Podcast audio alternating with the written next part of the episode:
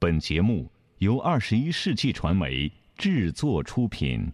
山海如此多娇，引无数英雄竞折腰。数风流人物，还看我是梁东。大家好，我是吴伯凡。两个男人孕育五年，梁东、吴伯凡帮你坐着打通经济生活任督二脉，东吴相对论。好戏马上开场。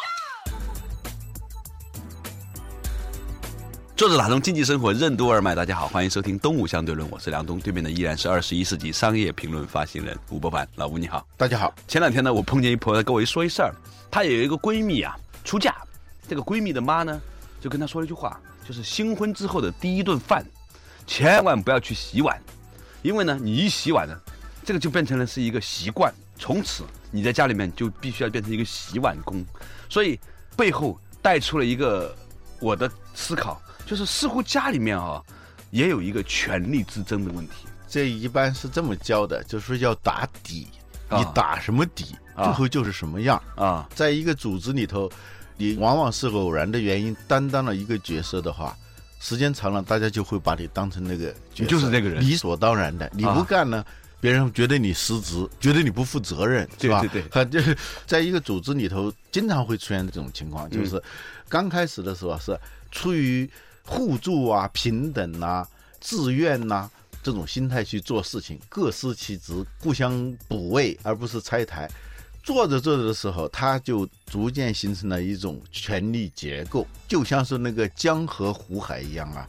不然地球上哪有什么江河湖海？刚开始，哈，但是后来在形成了以后，那就是理所当然的了。所以呢，我们经常说权力啊和爱心，这是在一个天平的两端。哎，对，在一个组织里头，在人际关系里头，它是两端嘛。啊，权力越多的时候，爱就越少，爱就越少。你发现一个公司的权力斗争特别激烈的时候，那肯定是爱是最少的。当公司里头讲爱好像是很奢侈的事情，其实刚开始创业的时候，往往都有这种爱。所谓爱就是平等吗？就是心甘情愿的去付出嘛，服从嘛。爱的本质就是心甘情愿去服从、去侍候、去回应。这刚开始的时候肯定是这样的，嗯，你要不然你走不到一起。但是好多公司，当开始啊，公司从没有规模到有规模，从没格局到有格局以后，就会开始出现这个。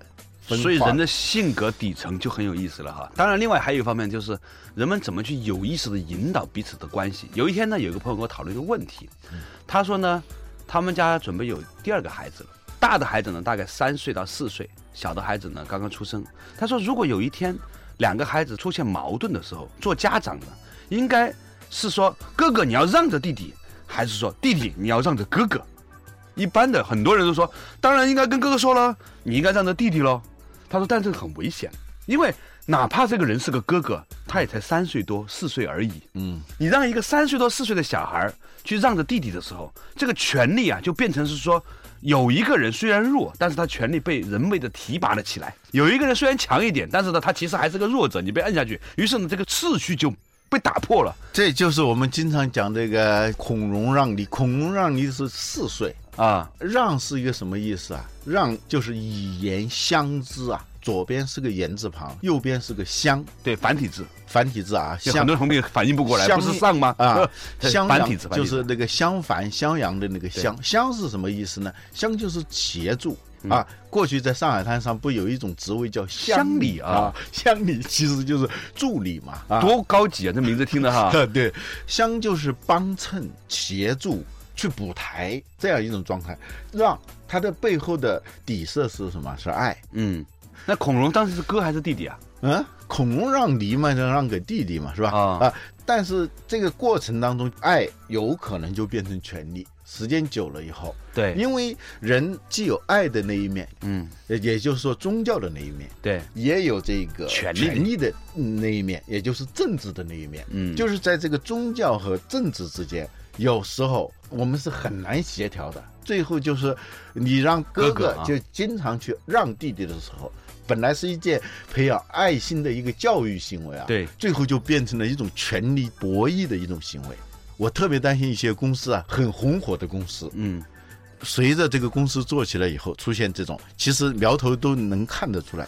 本来呢，理论上就是说次序是很明白的，弟弟要服从哥哥，守孝悌嘛，对吧？对对，弟弟要服从哥哥呢，哥哥呢才哎有一点点的让梨的这种姿态呢体现爱，但他的底色是一定是有老大的，这个老大的位置是要清楚的。OK，如果一开始的时候就没有定清楚，嗯，老大也不清楚谁是老大。老大的责任也不清楚，那么老二呢对老大也不那么服从，以后呢家里面呢就是老大也觉得被父母冷落，他觉得他的大权旁落了，他的逻辑就是政治逻辑了。哎，你不讲过一个故事，说有一个朋友的小孩儿啊的生了。第二个孩子的时候，对是那个女儿，对你到他们家去，小男孩很热情的问你，你觉得我的妹妹可爱吗？你说很可爱，他很认真的五毛钱卖给你，你要不要？我这个朋友会听《东吴相对论》的，他们现在在加拿大还在听着呢，你知道吗？当时的版本就是说小男孩这么小，但后来他们兄妹之间感情还很好哈。但是你看一个小小的四五岁的小男孩，他会条件反射的就说，我妹妹好看的话。就五毛钱卖给你，赶紧拿走。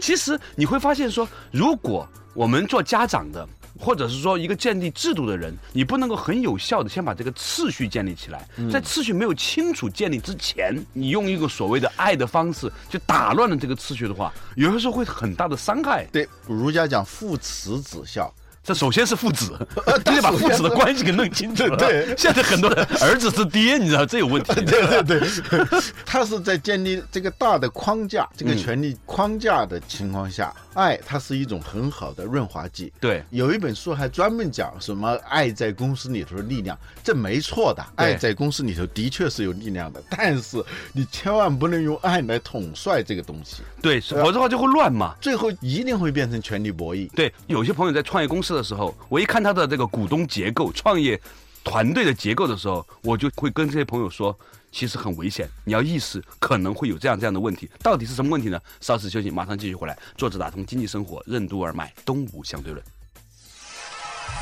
一个组织该如何保持爱与权力的平衡？什么是好胜型的组织结构？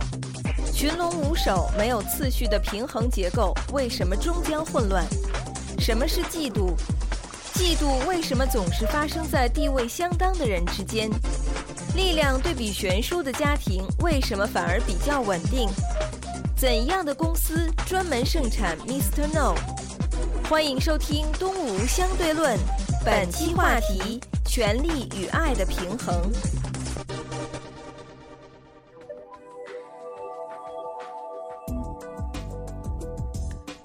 坐着打通经济生活，任督二脉。大家好，欢迎收听《东吴相对论》，我是梁东，对面的依然是二十一世纪商业评论发现人吴伯凡，老吴你好。大家好啊，今天我们讲的一个话题呢，是讲这个爱和权利的话题哈。那有一些家庭里面。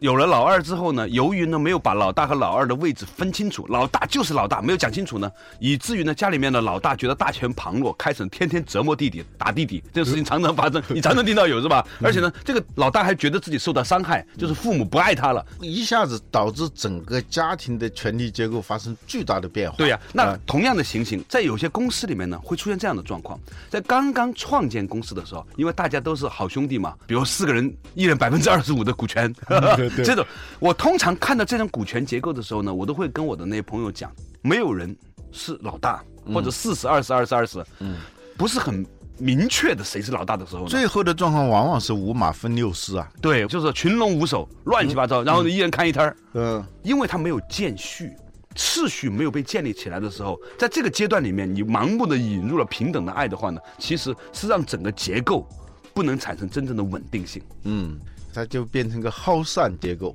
对耗散结构那就耗，对散啊，对先耗再散。所以我有一个朋友，他研究这个二八法则，他说，真正的要达到平衡，并不是五五。阴阳不是完全平衡的，不是五五的，而是二八的，就是说一定要有一个是八，一个是二，这样的话呢，大家才舒服。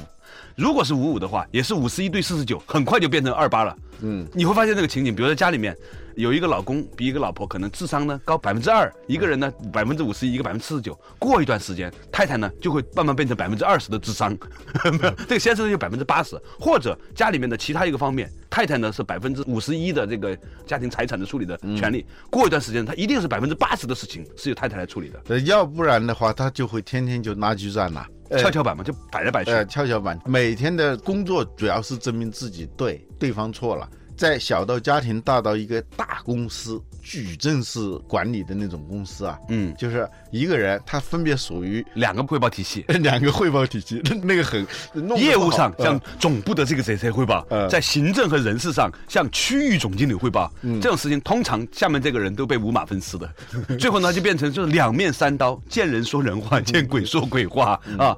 其实我们很多时候啊忽略了次序感。次序如果不能够被确定出来的话，群龙无首的平衡啊，其实呢，最后只能带来一通的混乱。在家庭里面是这样，在公司里面也是这样。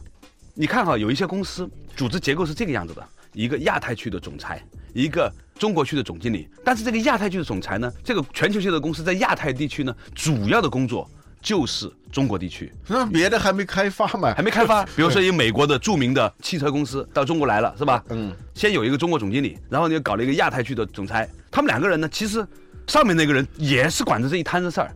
于是呢，这两个人呢就变成是一个打架的结构，最后一山不容二虎，必须要有一个走。啊、最近不是出现了这样的事情吗？对，然后呢，你看一个公司里面的，比如一个汇报线体系里面，一个总监下面有，如果只有一个经理或者只有两个经理的话，通常这个总监呢是干不下去的，因为太均衡了，你知道吗？除非是下面有四五个，这样的话呢，他的角色才会平衡出来。就是说，有些时候是组织结构和权力结构决定了这个事情的结果。我们很多时候忘记了权力结构这件事情在公司管理里面的这个意味。你说到这里，我想起一个词啊，嫉妒这个词。嫉妒呢是一种非常常见的心理现象。嗯，其实它这里头，它既有政治的因素，也有情感的因素。有个字典里头，他对嫉妒的解释是对自身位置的不稳定性的焦虑，很深刻很高级啊。啊，很高级，很高级。关键是你也会用“高级”这个词儿，很高级啊。我们一般说嫉妒就是我不喜欢比我好的人，啊我我想拆他的台啊。啊但他说的其实就是一个从政治学的角度来分析这个事情。一个人之所以去嫉妒一个人，是对他自身现有的位置的不稳定性的一种焦虑。所以这个培根说嫉妒啊，它只能发生在地位相当的人之间的一种情感，对，太悬殊了，他是不可能产生嫉妒的。比如俩大学生同时毕业，分配到一单位，是吧？嗯对这个人呢做了科长，那个人做了副科长，他们彼此之间肯定是互相嫉妒的。对如果另外一个人经过了十年奋斗做到省长了，那这个人就说那是我们同学，也是省长啊，他一点都不会嫉妒了。对对对，培根说，国王一般不会受到嫉妒的，啊那么高的位置，你照说是应该更是让人羡慕嫉妒恨啊。对啊，其实不是，国王是不会受到嫉妒的，除非是他的兄弟，嗯或者是某些文化里头，像我们中国就很流行这个，嗯就是皇帝能牛做，明年到我家，王侯将相宁有种乎？你说的是万个旧社会是吧？啊，对对。原因就是他之间的界限不清楚。嗯，当一个界限已经坚硬到你完全无法改变它的时候，你就顺从它嘛。所以我们以前说，在飞机上你不觉得吵吗？啊啊，因为你接受了。对在邻居家稍稍有点响动，你就特别难受嘛。就因为你觉得邻居你是可以改变他的，是在你的权利范围内的，而飞机呢，你买票的事情决定了，接受了这件事情了。对就刚开始就接受了。所以在一个组织里头，你要想保持一种相对的稳定性的话，你一定要非常明确的进行划界，不要让这个权力的参与者觉得我也行，嗯那就麻烦了。这在股权结构里头是最容易犯这种错误的。对，呃，引申出来哈，这是一个社会现象，我们可以做一些推理哈。你就会发现说，为什么很多家庭啊，它比较稳定呢？其实是因为这个家庭啊，它这个力量悬殊比较大。比如说，最近我又有一个上市公司的朋友离婚了。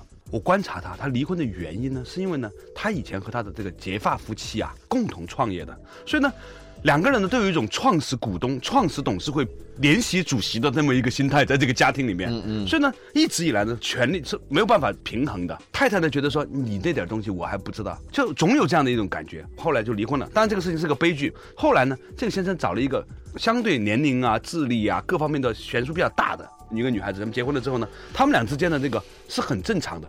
关键在于还不是悬殊不悬殊，关键这个界限是一个自然状态，像一座山就在你们家门前，你不大可能想到像愚公去移山的，你就认定这个状况下，你来思考和行动。当然，我并不是鼓励大家，就是说，因为大家都是一起创业的结发夫妻，就以后要改变，不是的。我觉得说，我其实可以提出另外一种方法，比如说，两夫妻应该认定权利范围，家以外的事儿，先生管；家以内的事儿，哪怕是太太管错了，你也支持他，让他去管，让他有绝对的权威。这样的话呢，这个反而就可以比较稳固了。划定这个界限以后呢，人性就是这样，用进废退嘛。嗯，你的权利意识老用的话，嗯他权利意识就越来越敏感。对，如果是你这个权利意识呢淡化，或者说在某一个领域里的权利意识它淡化的话，它就没有那么多的要求了。所以我发现了一个事情，你知道吗？许许多多人家里面的那个仆人呐、就以前看那历史书也是老仆人呐、反而是活得最长的，因为他是家里面最没有权利的人，所以他是最没有资格生气的人，用进废退，他常年不生气，他已经习惯不生气了，所以人家性格保持得很好。那些家里面的老爷天天生气的，习惯性生气，用进废退，他生气的能力越来越强，最后呢就把自己气死了。这话题呢就有点远了哈，稍事休息，马上继续回来。作者打通经济生活任督二脉，东吴相对论。什么是冲突管理？完全没有冲突的公司和家庭，为什么都已经病入膏肓？一个组织为什么应该保持远离平衡态的平衡态？什么是实践智慧？学和习有什么不同？怎样才能把知识转化为能力？创新为什么是在遵守规范和犯规之间找到平衡点？欢迎继续收听《东吴相对论》，本期话题：权力与爱的平衡。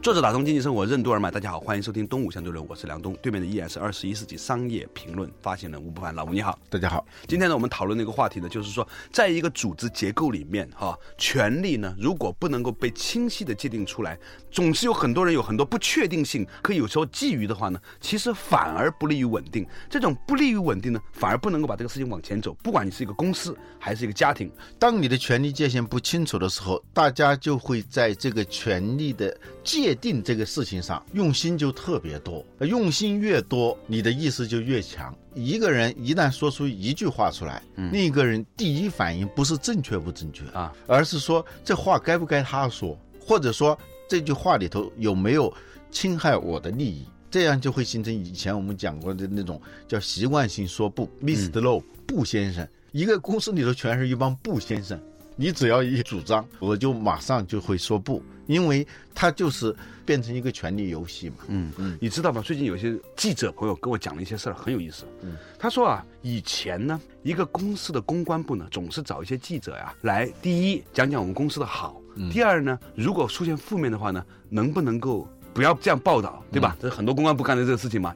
但是他说，现在出现了一个很有趣的一个现象，有些大公司的公关部在私下里面，其实在做深喉。比如说，这个公司里面有两派，这一派呢就会报对面那一派的各种的负面。你知道，对于一个记者来说，能够报道另一个大公司的负面，本身他出稿子容易出嘛，而且呢也很好嘛，没有人指责你做批评报道，不会有人说你收了黑钱。但是现在变成一个产业链了，你知道吗？两方互报对方阵营的牲口，而且是一家公司的，所以呢，非常理解对面山头的人他到底犯了什么错误，然后呢，有哪些数据怎么样。所以现在很多的你看到那些负面报道，都不是企业的竞争对手给的，而是企业内部的竞争对手给记者的。哇，听得我一阵冷汗，你知道吗？这其实是一个内部斗争向外部的一个延伸嘛。对，一个组织里头啊，冲突是永远有的。对啊，关于这个冲突呢，还有专门的学问，就是讲怎么进行冲突管理。对，公司里头完全没有冲突的时候，它是不健康的。不健康的，完全没有冲突的时候，实际上有可能包含着巨大的冲突。对就是说行将就木，大家一个人如果常年不发烧的话，他肯定有很大的病。嗯，大家划定了这个势力范围了，对，像个联邦制，一啊个组织里头变成了一个个的联邦，就部门之间它应该是协同的嘛，最后变成联邦，你只要不侵犯我的利益，啊，我就不发作。这样呢，时间久了以后呢，大家就形成一种默契，不去冲突，最后买单的是整个公司。就在牺牲整体利益的情况下，我们彼此本来是有冲突的，我就让步嘛。让步不是他来买单，而是公司来买单。这种没有冲突是很可怕的。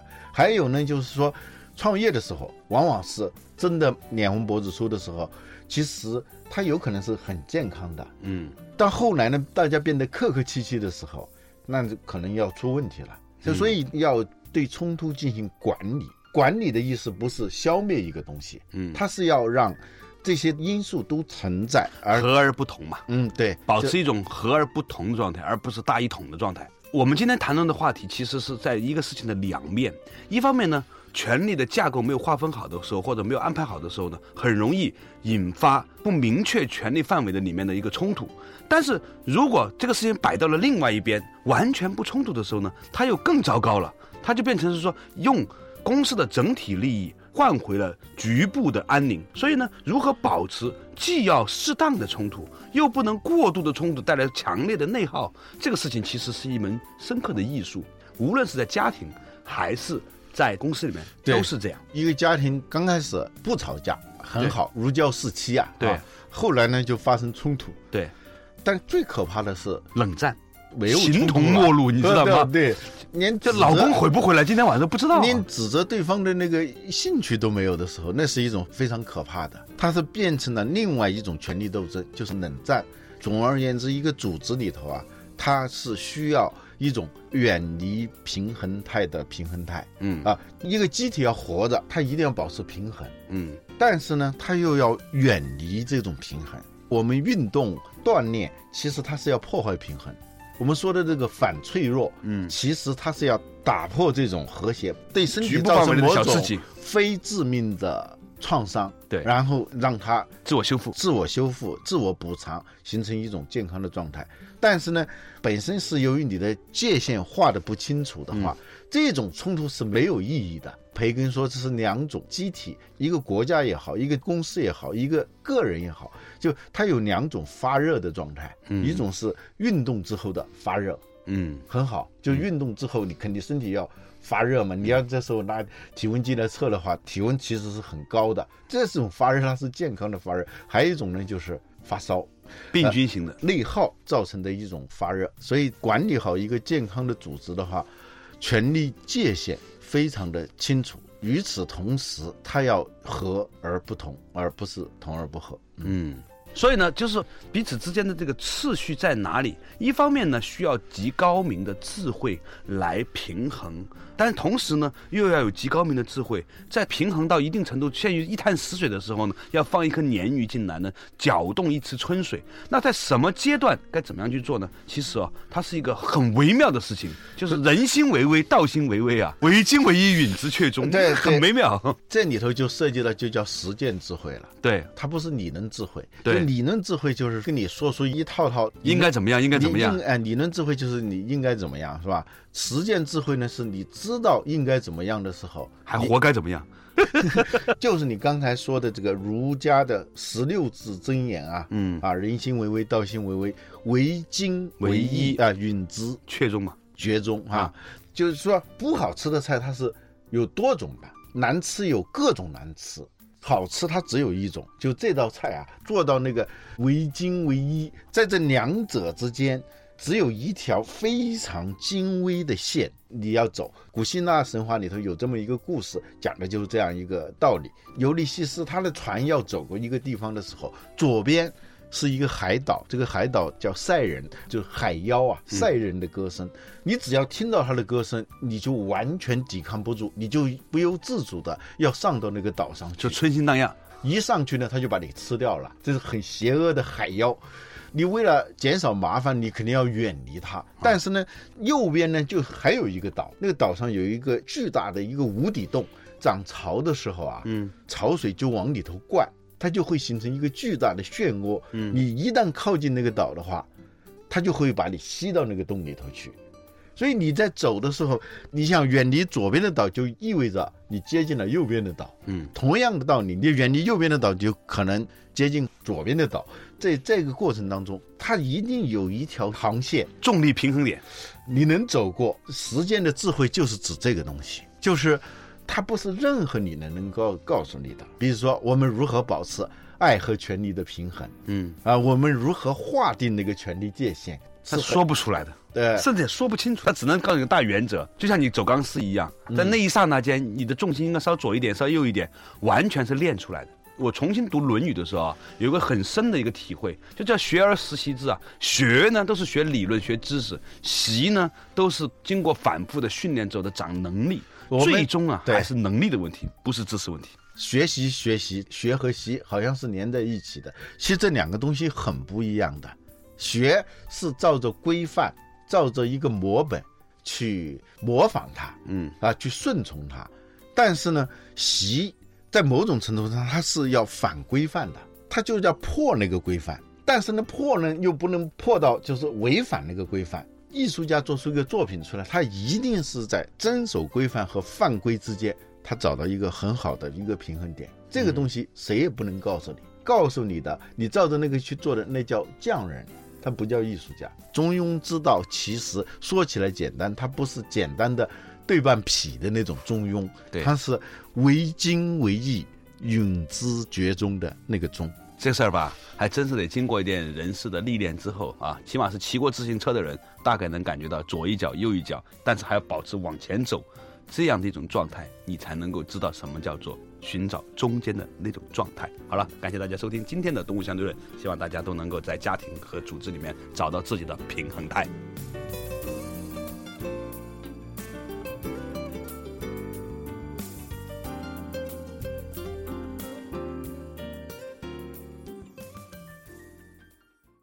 本期节目播放完毕，支持本电台，请在荔枝 FM 订阅收听。